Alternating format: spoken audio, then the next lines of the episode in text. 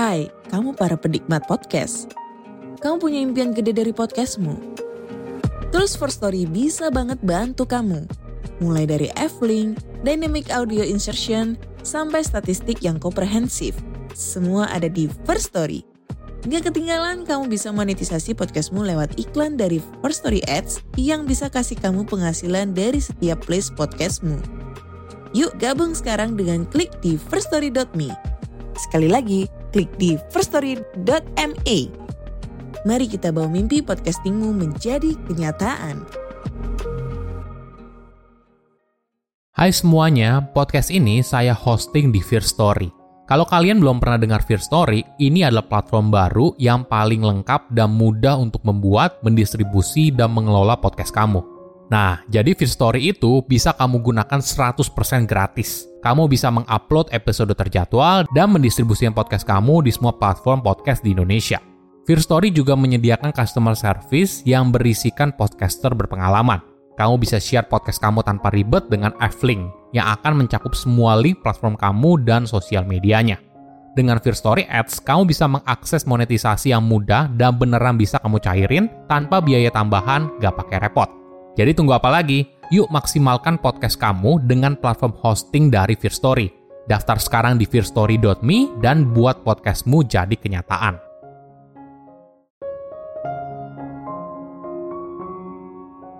Pintar dan kerja keras saja tidak cukup untuk dapat promosi jabatan. Ada hal lain yang jauh lebih penting yaitu kemampuan soal ketajaman bisnis. Bagaimana kamu bisa menjelaskan nilai tambah yang kamu berikan untuk meningkatkan performa bisnis? Halo semuanya, nama saya Michael. Selamat datang di channel saya, Sikutu Buku. Kali ini saya akan bahas tips karir yang jarang sekali kita dengar – tapi ternyata penting apabila kamu ingin berkarir sebagai seorang profesional. Ini merupakan rangkuman dari video TED Talk Susan Kolantuono yang berjudul The Career Advice You Probably Didn't Get dan diolah dari berbagai sumber. Apa saran karir yang sering kamu dengar? Mungkin kamu diberitahu kalau kamu harus berani bicara saat meeting, berani menyampaikan sebuah ide, mampu menjalin hubungan yang baik dengan rekan kerja, atasan, bawahan, dan sebagainya. Saran ini tidak salah, tapi sayangnya hal ini saja tidak cukup. Kamu mungkin saja masih dianggap kurang pengalaman atau dianggap belum siap. Nah, apa sih maksud dari kalimat ini?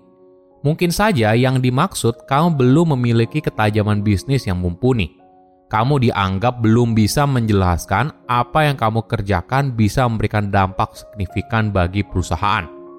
Ini saran yang jarang sekali diberikan ketika seorang ingin tahu apa rahasia untuk naik jabatan. Keahlian ini sering kali dianggap bisa tumbuh dengan sendirinya seiring pengalaman kerja. Namun sayangnya kenyataan tidak begitu. Banyak orang walaupun sudah bekerja lama tetapi tidak mempunyai ketajaman bisnis yang baik. Mereka hanya sibuk mengerjakan apa yang menjadi fungsi dan tanggung jawabnya saja, tanpa bisa melihat dari kacamata yang lebih luas. Ketajaman bisnis merupakan keahlian penting bagi kamu yang ingin mengejar tangga karir.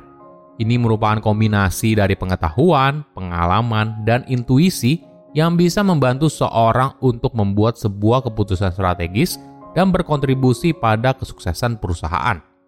Sebelum kita mulai, buat kalian yang mau support channel ini agar terus berkarya, Caranya gampang banget, kalian cukup klik subscribe dan nyalakan loncengnya.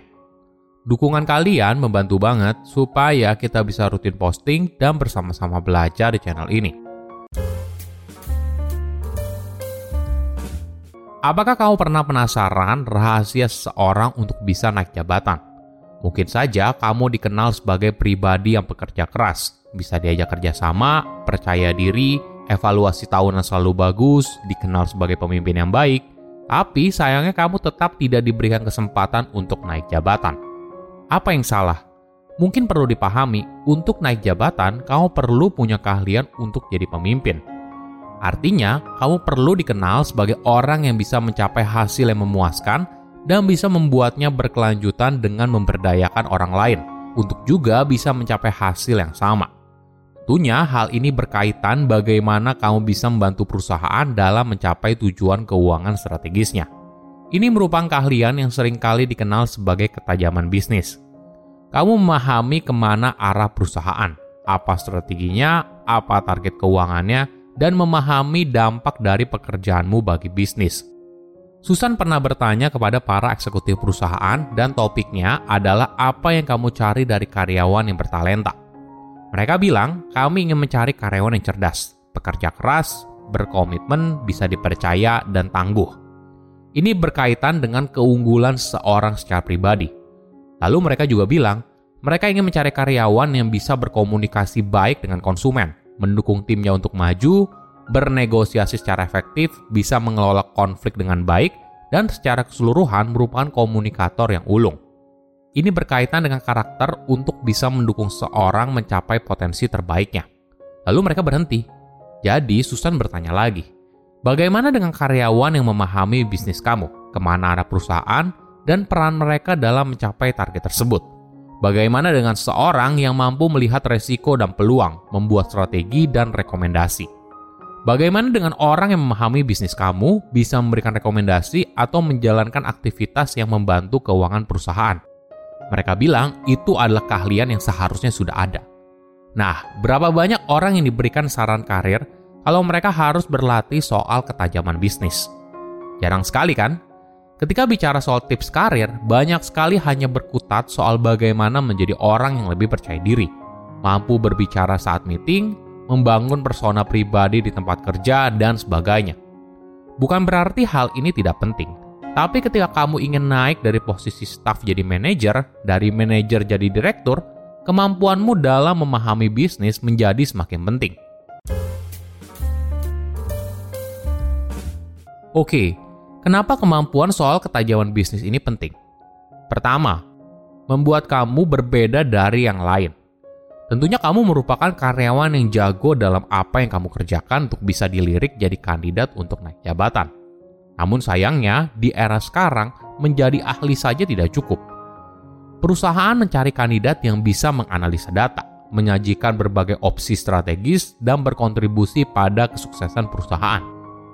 Jika kamu saja tidak tahu apa nilai yang bisa kamu berikan bagi keuntungan perusahaan, maka akan sangat sulit untuk menjustifikasi sebuah promosi jabatan. Kedua, berkontribusi langsung pada penjualan. Bisnis itu fokusnya adalah mencari keuntungan dan seorang yang mampu menjelaskan bagaimana kinerjanya bisa membantu performa keuangan perusahaan. Kalau ada, maka orang itu akan bernilai tinggi. Mungkin tidak semua orang berhubungan langsung dengan penjualan, tapi di sisi lain, kamu bisa membantu perusahaan dalam hal efisiensi, optimasi, menghindarkan perusahaan dari risiko bisnis yang buruk, dan sebagainya. Ini juga cara kamu secara langsung bisa memberikan dampak bagi performa keuangan perusahaan. Ketiga, pemimpin yang efektif. Ketajaman bisnis membuat kamu melihat dari kacamata yang lebih luas. Kamu tidak hanya berbicara sebatas tugas, fungsi, dan tanggung jawab dari posisi kamu sekarang. Tapi kamu bisa melihat bagaimana kamu bisa mempengaruhi departemen lain, berkolaborasi, dan pada akhirnya berkontribusi pada kesuksesan perusahaan. Nah, apakah kamu penasaran bagaimana sih caranya melatih ketajaman bisnis? Pertama, banyak membaca. Bacalah buku, artikel, laporan, dan sebagainya yang berisi berbagai topik bisnis yang berbeda. Informasi ini akan perdalam pengetahuan kamu soal bisnis dan memahami bagaimana fungsi dari berbagai departemen yang berbeda. Kedua, cari mentor. Untuk sukses, kamu tidak bisa seorang diri kamu butuh bantuan orang lain. Carilah orang yang menurut kamu punya ketajaman bisnis yang baik. Belajarlah dari orang itu. Pelajari cara mereka berbicara, menyampaikan sebuah ide, presentasi, memberikan solusi, dan sebagainya.